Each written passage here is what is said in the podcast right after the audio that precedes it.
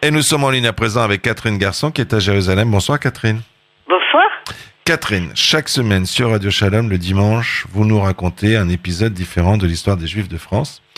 Et là, on va parler des Juifs de Paoli. Alors déjà, le nom est très très joli. J'espère euh, qu'on va découvrir plein de très belles choses sur la Corse.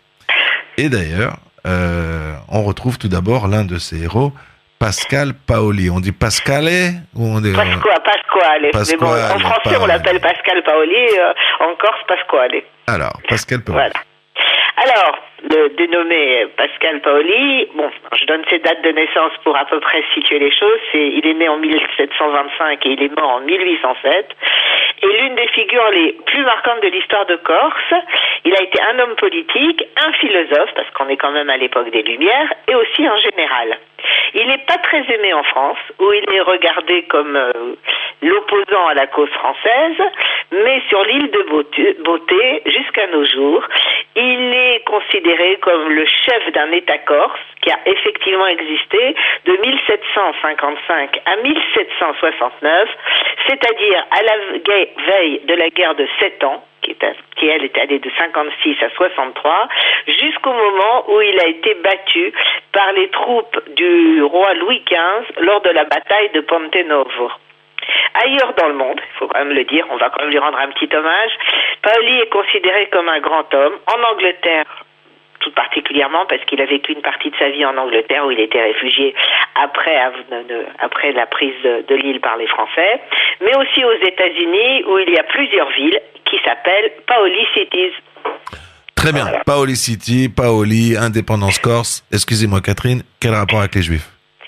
Alors, entre 1750 et 1769, Pasquale Paoli a fait venir des Juifs du nord de l'Italie pour donner une espèce de nouvelle vitalité à l'île suite à 400 ans d'occupation génoise. Parce qu'il ne faut pas oublier, les gens qui connaissent la Corse savent qu'il y a des comme ça des, des, des, tours de veille génoises qui, qui sont le long de la côte.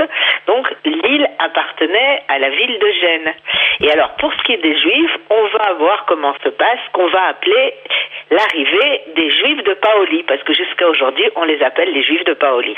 Alors, le 26 juin 1760, Paoli écrit à, son, consul du Piémont, Domenico Rivarola, et il lui dit que si les Juifs voulaient s'établir parmi nous, nous leur accorderions la naturalisation et les privilèges pour se gouverner avec leurs propres lois. Et il dit à ce Domenico Rivarola, parlez-en à quelques rabbins accrédités. Ce qui intéresse enfin en fait Paoli, c'est en général le savoir-faire commercial des Juifs et plus précisément pour ce qui est de Gênes, leur, euh, leur, euh, leur implication dans le commerce du corail. Et il y a un, un, témoignage, de James Scripps l'ambassadeur des commerçants anglais à Livourne. Alors ça, il avait écrit, j'ai dit, il a écrit à Livourne, on n'est pas à Gênes, je me suis trompée, c'est Livourne. Et donc, il va euh, lui euh, écrire, euh, cet ambassadeur, dans cette même année 1760, alors je cite, on trouve à Livourne des Turcs, des Levantins, des Français, des Vénitiens, des Génois, des Corses, des Grecs, des Arméniens, des Napolitains. Et il ajoute que les Juifs contrôlent un tiers des établissements de la ville et que les Juifs commercent les diamants de Goa avec les Indos en Inde, mais aussi, et c'est ça qui nous intéresse, le corail, qui est pêché en Corse par des pêcheurs napolitains et autres, complètement, donc ce, ce commerce, dit-il, est complètement aux mains des Juifs et, continue-t-il, c'est un commerce très lucratif. Alors ça que les Juifs faisaient le commerce des coraux, là, Catherine, vous m'en bouchez un coin. Les Livournais... Euh, les Juifs, ils ont tout fait dans leur, dans leur existence. Euh, mais, mais, maintenant, je sais grâce à vous qu'on faisait du chocolat. Alors, les Livournais seront-ils les seuls Juifs à être appelés à venir en Corse? Après la naissance de la première république constitutionnelle et démocratique d'Europe. Faut pas oublier, on parle toujours de la Révolution française, de la Révolution anglaise, mais la vraie première république constitutionnelle et démocratique, elle est en Corse. Et Pasquale Paoli va faire venir en Corse entre 5 et 10 000 juifs du nord de l'Italie. On ne sait pas tout à fait combien. Ils viennent de Milan, de Turin, de Gênes, effectivement aussi, et donc de Livourne suite, toujours pour l'occupation génoise qui avait un peu laissé l'île péricliter. Afin de les rassurer sur leur intégration et sur la volonté du peuple corse de les considérer comme leurs égaux, le même Paoli va faire une déclaration qui est destinée donc à ces nouveaux venus. Les Juifs ont les mêmes droits que les Corses puisqu'ils partagent le même sort ce qui signifie qu'ils sont des citoyens à part entière et qu'ils bénéficient d'une totale liberté de culte, ce qui n'est bien, entendu pas le cas dans la grande majorité de l'Europe, de l'Europe en général. D'ailleurs, quand ses partisans l'interrogent sur le statut accordé à ces juifs qui arrivent, Pasquale Paoli répond chaque homme établi sur la terre franche de notre patrie a le droit de choisir ses magistrats et ses représentants. La liberté, ajoute-t-il, n'a ni confesseur ni inquisiteur. C'est quand même beau, non? Ah oui.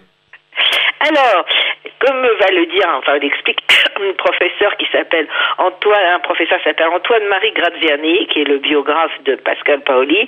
En fait, l'attitude de Paoli répond autant à sa pensée profondément égalitaire qu'à son utilitarisme. Il a vu les Juifs faire prospérer Livourne et Naples. Il sait qu'ils peuvent apporter à la Corse ce que les insulaires ne savent pas faire du commerce.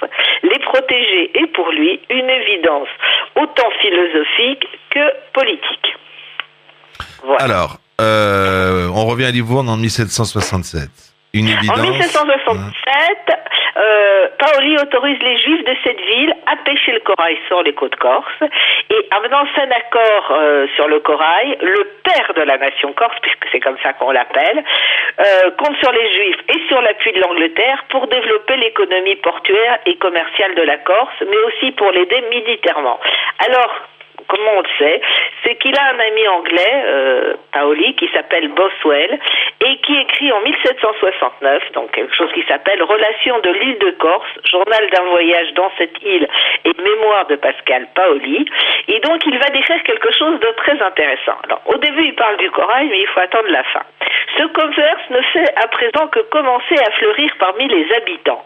Ils trouvent dans leur mer une quantité très considérable de corail et des trois fortes, rouges, blancs et noirs. Les juifs de Livourne, qui ont établi une manufacture de corail, jouissent d'une espèce de privilège exclusif, exclusif que leur accordent les Corses pour ce trafic et en revanche, écoutez bien, ils font, sont d'un très grand service à la nation en lui avançant de l'argent et en lui fournissant des canons.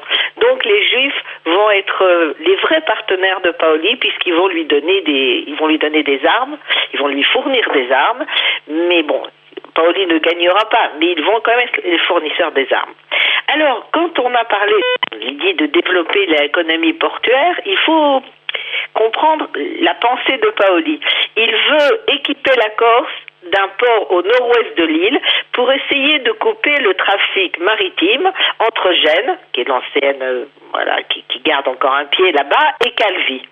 Et en avril 67, il prend de ce fait la décision de fonder le port de l'île Rousse. Et euh, Paoli déclare à ce sujet J'ai planté la potence pour y pendre Calvi. Alors, la dite potence va accueillir des juifs, comme le raconte un article du London Chronicle en 1767. Ils écrivent de Barcelone que plus de 120 familles juives avec leurs affaires, pour la plupart très riches, ont embarqué tardivement sur des felouques françaises et espagnoles pour l'île de Corse. De Livourne, on recommande aux juifs du Levant qu'ils offrent en cadeau gratuit un million de florins au général Pasquale Paoli, à condition de circuler à cheval sur l'île, mais on ne sait pas si cette proposition a été acceptée. Alors, on pense, en général, c'est une estimation euh, générale, que environ 600 juifs, soit 120 familles, vont répondre à cet appel et venir euh, s'installer à l'île Rousse.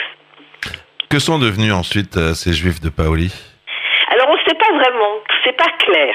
La plupart des historiens pensent qu'ils se sont fondus dans la population locale, qu'il ne leur a jamais marqué aucune animosité. Certains autres, minoritaires, mais ils existent, estime en se basant sur cette, entre guillemets, disparition, que les juifs de Paoli étaient nettement moins nombreux qu'on l'avait avancé, bien qu'il y ait une trace claire d'un de ces juifs. Il y a quelqu'un qui s'appelait Modigliani, Modigliani qui est un, nom typiquement juif italien, qui se trouvait effectivement à l'île Rousse à ce moment-là c'est peut-être pas aussi important qu'on le croit. Si il y en a eu plus, si on a eu moins, si les Juifs de Paoli, ils étaient peut-être quelques centaines au lieu de quelques milliers, on ne sait pas très bien. Ce qui est important et ce qui reste important, c'est que cette histoire va se transmettre de génération en génération et c'est qu'elle témoigne de la relation tout à fait pacifiée et amicale des Corses vis-à-vis des Juifs. Cette relation va prendre donc tout son sens lors de deux événements dont on reparlera, parce qu'il faudra à chaque fois faire une émission là-dessus, c'est-à-dire l'accueil lors de la Première Guerre mondiale des Juifs expulsés de Palestine par les Turcs, on sait que des Juifs vont venir, ils vont, être une vraie communauté et ils vont être aidés par la population locale. Et puis surtout, lors de la Seconde Guerre mondiale, une tolérance qui s'est traduite dans les faits. Non seulement aucun Juif aucun des 600 juifs présents sur l'île n'a jamais été déporté, mais en plus, ils ont bénéficié totalement du soutien de la population locale qui de temps en temps les a mis dans des villages un peu éloignés pour pas qu'on les trouve. Et qui par exemple comme dans un petit village où il y avait un camp, le village d'Asco, on avait mis un camp avec des juifs, c'était pas un camp de déportation, c'était un camp d'internement parce que bon, jusqu'en 43, la Corse n'était pas encore libérée et selon les témoignages, effectivement, les gens, la population locale est venue aider les juifs en leur donnant à manger, etc.